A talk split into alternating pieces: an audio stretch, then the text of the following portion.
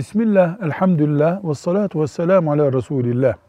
Vaazlarda sık sık kullanılan ehli kitaba yani Yahudilere ve Hristiyanlara benzemek ne üzerine kurulu bir kavramdır deniyor. Yani Yahudiye nesine benzenecek, Hristiyanın nesine benzenecek ki bu tehlikeli olsun.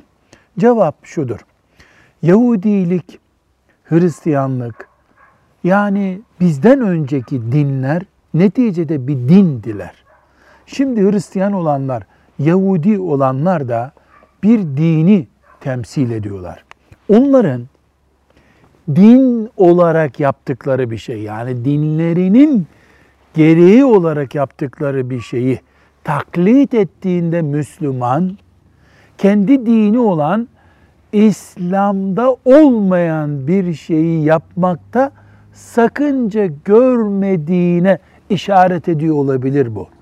Bu da gizli bir şekilde İslam'da bir eksik varmış da Hristiyandan ve Yahudiden tamamlanıyormuş o eksik gibi anlaşılabilir.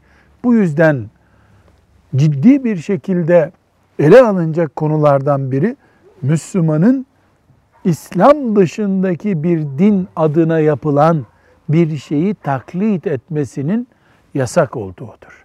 Velhamdülillahi Rabbil Alemin.